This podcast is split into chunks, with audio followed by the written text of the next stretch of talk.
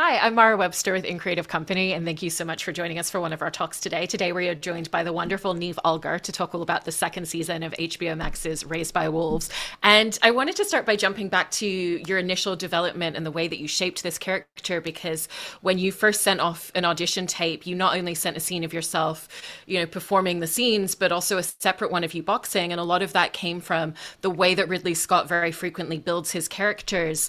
And I was actually interested in how that then translates translated over to the way that you developed Sue as a character in the series because even when there's instances where she's not necessarily in the midst of a physical altercation, there's something about the way that she carries herself and that survival instinct that she has that really stems off of that strength that, that it sounds like you were trying to also really demonstrate in sending that extra piece of, of video homework to him. So I was interested in how that shaped a lot of traits that you built into her.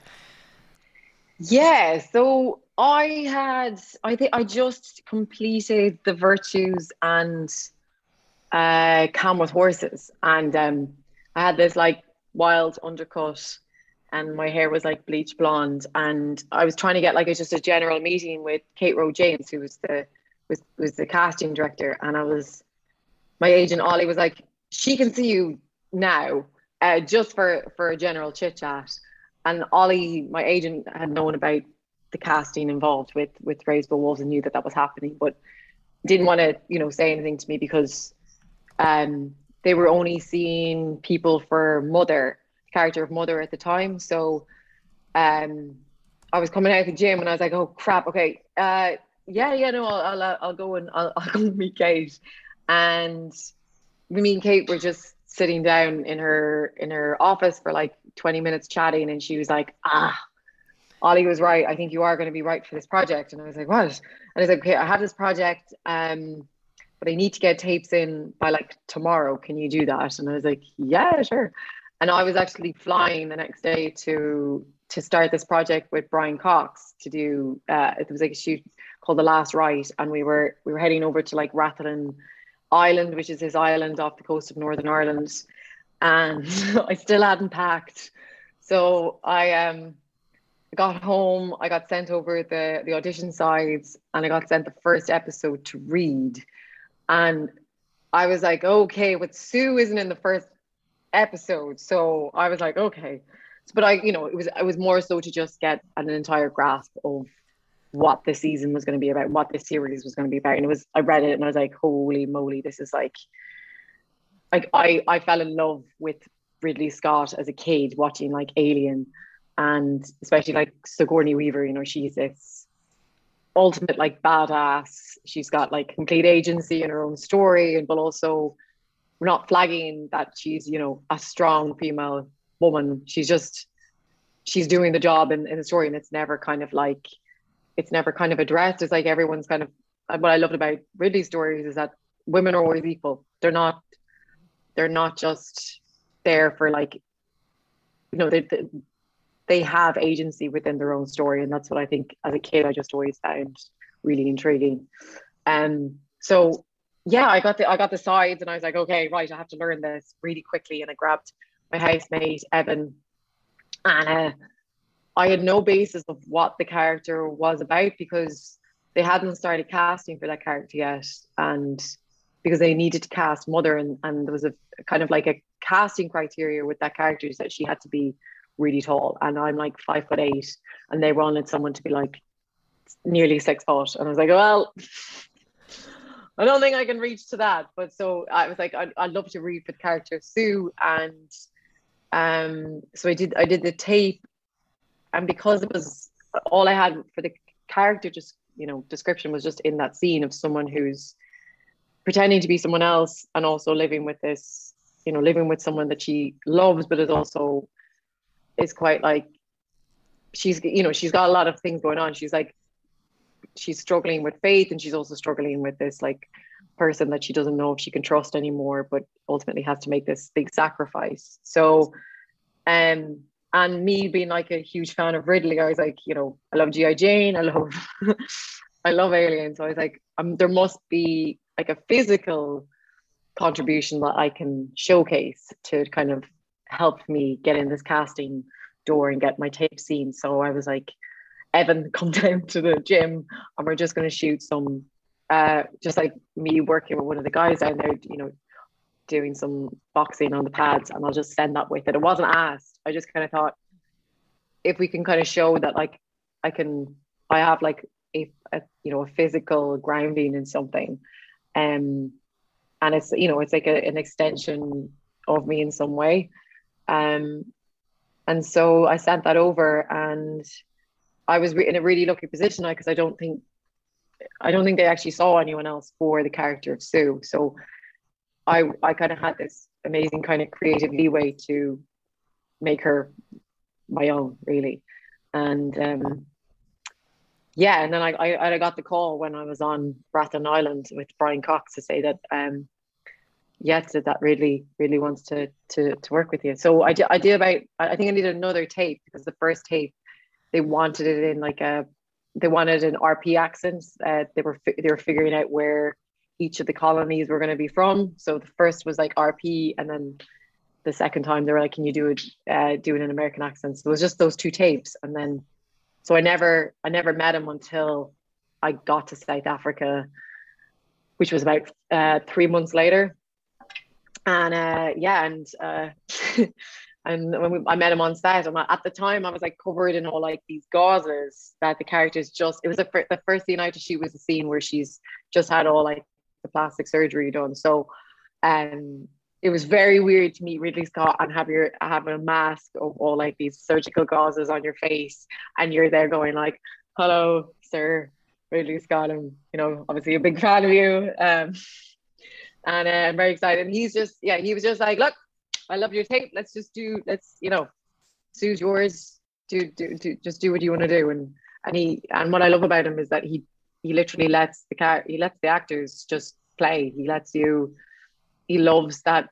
He, lo- he loves not, you know, over rehearsing a scene. He'll go through, you know, the blocking of it, but he won't like overwork the scenes. It's like he loves that idea of spontaneity and finding something very organic um, in the moment, and you know he shoots on multiple cameras, so you know you're shooting the the mid shot and the, and the wide and the close kind of within you know one or two takes, and then he moves you know, like he he films very quickly and you know he trusts his what what I love about him is that he trusts his casting directors and he trusts that the people that they've assembled are right for the role and I can't look at any of the cast and think anyone else could play any of those roles. Like you just see them and you just, you know, and it was a, you know, it was such a, it was a very family um, feeling on that set because, you know, we are all the way over in South Africa away from our family. So we did very much bond as, as a family while we were out there. And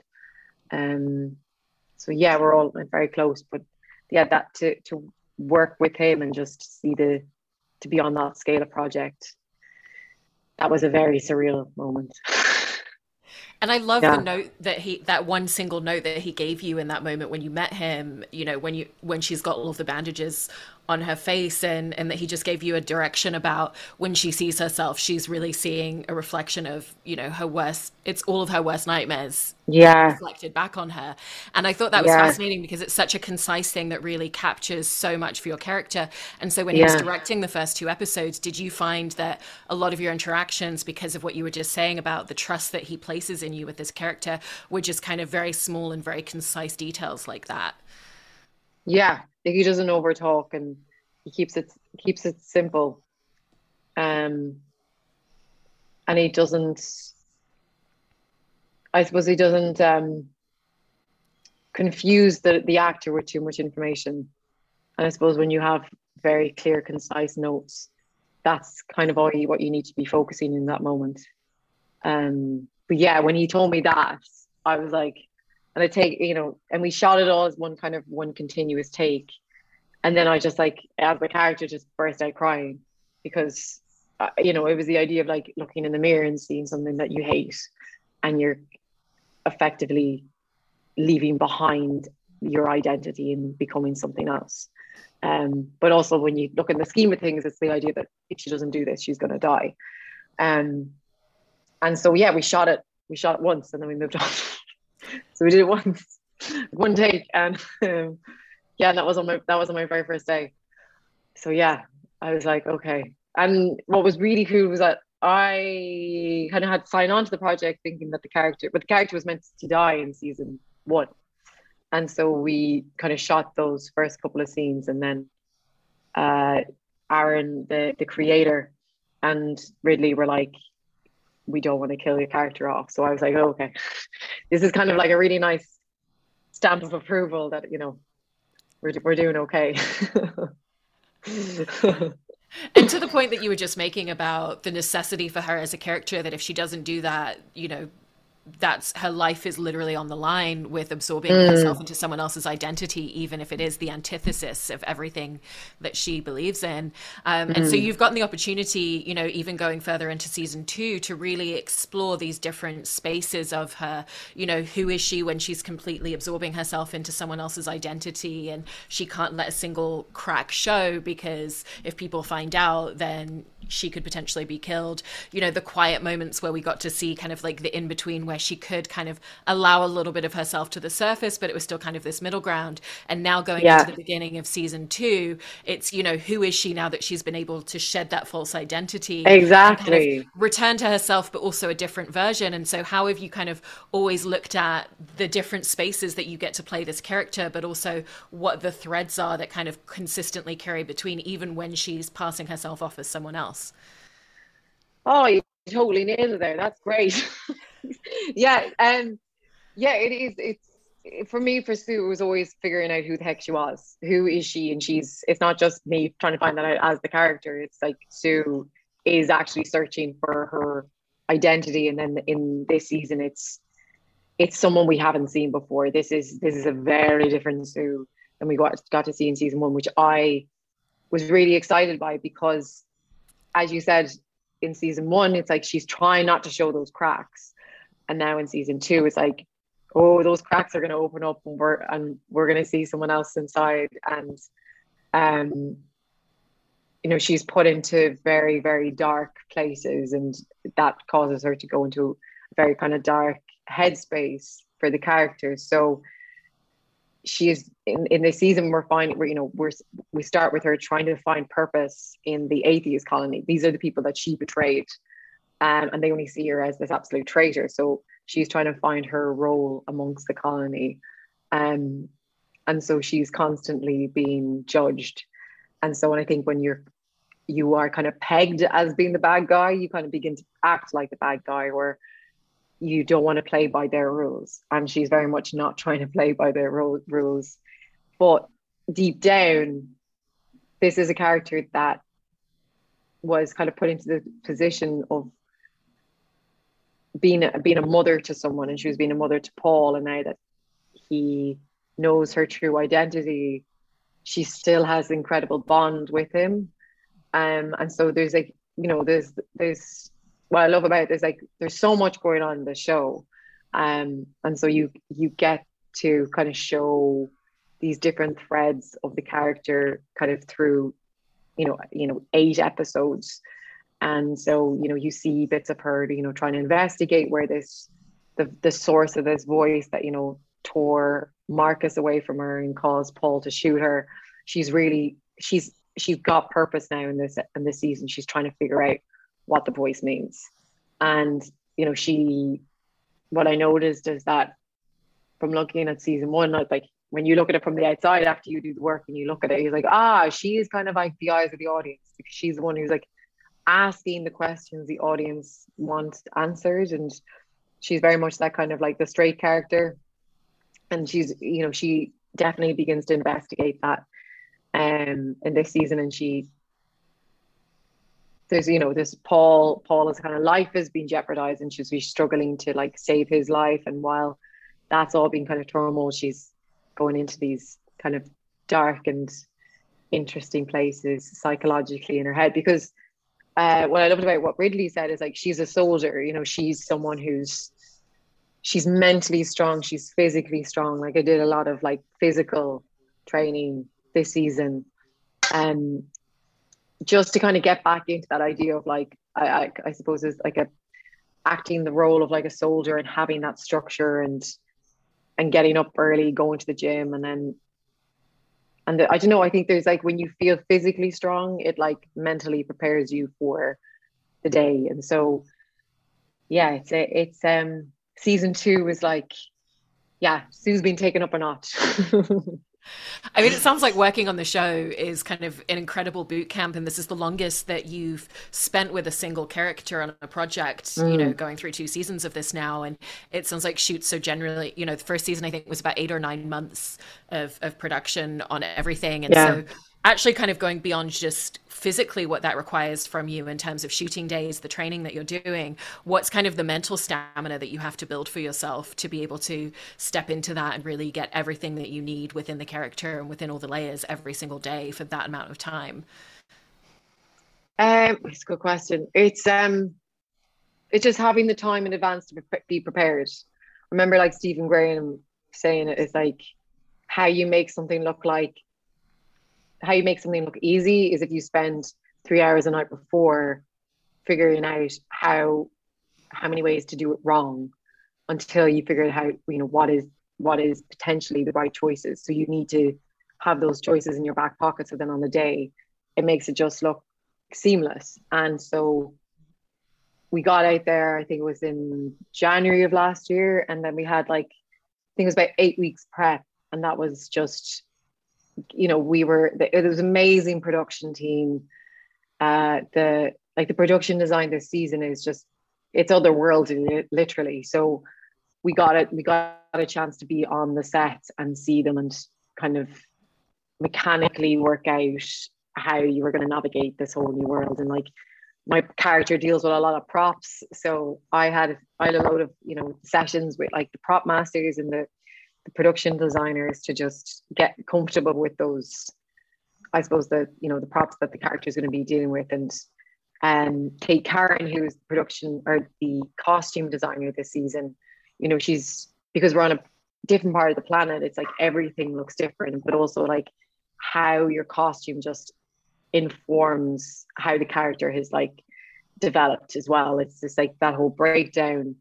Um and so yeah, it's like it is. It, it's weird. I I'd never re-explored a character before, and it's really nice to have also that like you know the you've kind of like season one is kind of like her backstory, and now this is like her telling her story in season two. But yeah, it's just being prepared as as possible so that when you can show up on the day and you just get the opportunity to do that, and then having that space in the evening to just not be the character and just to to separate yourself from because it is such a long shoot that you need you need that time away and you need that distance because if you're just in it all the time it's very hard to get clarity and what you feel like um if you're doing right or doing wrong. And it's it's it's I don't know it's it, it can sometimes become cyclical in the sense that you you begin to doubt your capability or um so it is it's really important to have those downtimes and just to to step away from it. And then when you go back into it you just enjoy it twice as much. It's like you know it's you know too much of anything isn't always good for you. So you just you know balance it's balance is key. And that's so i talk like i practice that all the time but it's like you know it's it's really important. It's just yeah. I, I need to take more of it more of my own advice more more time. Yeah no, but you bring up that idea of balance, and, and you've talked a little bit in the past about how one of the early things in your career that, that was instilled in you was that space of not always looking externally for validation and not always looking to your career to fulfill everything in yourself, because mm-hmm. then you're going to end up in a very one dimensional space. And so, what was that trajectory for you of kind of learning that early on and then trying to put that into practice in each project that you do? You know, because you're absorbing yourself so much, you know, particularly for a project like this where you're shooting for several months, you're on location, you're away from everybody else. And so, how do you make sure that you maintain that space of, you know, keeping the validation within yourself and, and keeping that balance outside of a project? That's a golden question. Um, oh, it is. That is like classic thing of being kind to yourself. Um, and yeah, when you're not it's important to take it's important to take the praise and to take the criticism in equal measure. And um I, I know it's like actors talk about this all the time of being present, but it is it's not just being present and listening, it's also just like being present outside of work so that you're not you're not constantly kind of thinking about the job that you've just done or thinking about something else that you should be on or where I should be or I should be spending more time with them. And I think it's just allowing yourself to to enjoy it. I think it's it's just you just need to enjoy enjoy enjoy enjoy the job. And if you enjoy the job, I think it's I don't know what, how I'm trying to say this, but being kind to yourself and but also acknowledging when you when you have done the work and you have that even if you have a, an off day if you have prepped in advance that even that day when you didn't feel like it it didn't go to plan that you still had the kind of the basis and the training and the back you know that that homework done in advance that it is going to show. And sometimes i don't know sometimes sometimes when you think like a scene hasn't gone how you planned it's always like i look back it and go oh gosh that's actually my favorite scene in the whole in the whole series and that was the day when all things were going wrong so sometimes when you think something you've absolutely smashed it or nailed it, as people say, um, those are the ones that actually don't don't stand out at the end of the day. Yeah, it's interesting. It's yeah, it is. It's uh, I don't know. It's something I'm I'm I'm learning. I'm I'm putting in my diary to do this year is just to, I suppose, let go of a lot of uh, self criticism and um, just enjoy just enjoy being being present for for the job and not try and um because it's it's tricky as an actor you can't you're you're kind of like the the controls that you have like you you're you're very much in the you're in the hands of someone else and you're but there's also something quite freeing about giving over and playing a character because it's not you to a degree, but these these aren't your words. You're you're making them yours. So there's a freedom in that, and I think go with that freedom of going, you know, this isn't this isn't my dialogue, so I can be completely present because this character isn't thinking about the ten other things that they're meant to be doing or the problems that you as a prob you know as Niamh has have to go home now and do this. It's like, oh yeah, I can just give in to being this person and it's play. It's like why we compare it to like play is like playing games and like acting is is all about play and if you limit yourself and put in too many rules or um it doesn't become play it just becomes it becomes a task and a work and that's i think that kills creativity and it kills uh, communication and it's all about just listening to people it's like half of acting is just listening listening and then responding I really love all of that. And and jumping back to the show because you were talking about Sue's relationship with Paul and and parenthood for her, um, you know, and especially because in shooting season one, they're still writing the scripts. You didn't have the entire arc for your character at the beginning, but we got to learn so much towards the end about you know her journey and trying to become a parent, the miscarriage that she'd gone through, the trauma that she carries because of that, and knowing that she can't have children um, you know and then stepping into season two where she's essentially at the beginning being rejected by paul by her child and someone that mm. you know she sees, sees herself as a mother to. What was kind of the emotional landscape that you wanted to enter this season in with kind of at this point knowing everything that she's carrying from her past and going through that that space of rejection with her child? Yeah i suppose you're yeah she is someone who has been rejected by paul but she, and she's been rejected by marcus so there's a lot of rejection. And so she's kind of built up this, she's very vulnerable, but she's also built up this kind of wall and, you know, isolates herself. So it's, it was very much like a lot of Sue's stuff this season is very much her by herself. And in those, by doing that, you begin to kind of read into what like the inner workings of what it is that's psychologically going on inside her head. And so, um, I don't want to give too much away, but yeah, it's like actually Paul. Speaking of Paul, is in uh, who's played by uh, Felix Jamieson. He's just an absolute dream to work with. Like a lot of you know my, my stuff this season is with Felix, and like I learned so much with, with that kid. He's like the smartest twelve year old I've ever come across, and um, myself and him have this really great relationship, you know. So I think it's just that you get to push one another as actors in in those in those scenes. And um you know he's a terrific little actor he's going to be he's just like he's a little movie star. Yeah. He is and did all of those details inform a lot of the dynamics that you wanted to create in this season, particularly because, like you said, you know, this is Sue kind of stepping out away from all of the people and, and the crutches mm. that she's had around her um, in her relationship with Mother, played by Amanda so brilliantly, because, you know, they've now reached a point where there was animosity and distance, and it was kind of, you know, I'm I'm with the group that sees you as the enemy and we're coming after you. And now, having gone through everything at the end of season one, you know, they've discovered this real kinship and connection with one another, which is is really beautiful yeah. to watch on screen. Yeah, well, that's like kind of it's reflective of real life. Like me, she's like the warmest person. She is she is a mother in herself. Um, but yeah, it's it's interesting. You have to like flip flip that around and like it's interesting because you like you find yourself in those scenes where you catch yourself going, oh wait, Sue's talking to an android, but she, she doesn't. She's beginning to forget that. She's beginning to see her more as human because she's beginning to see these human emotions. And that for Sue is very incredibly intriguing because that's something that she's she's she's lost along the way. Like Sue has has lost she's kind of numbed herself to any of these kind of uh, emotions that she couldn't have on display because of the role she has as as as this soldier that's meant to be you know this fighting machine. Um and has kind of gone to a place where she's killed the this you know this boy's parents in order to survive. And it's a very selfish act.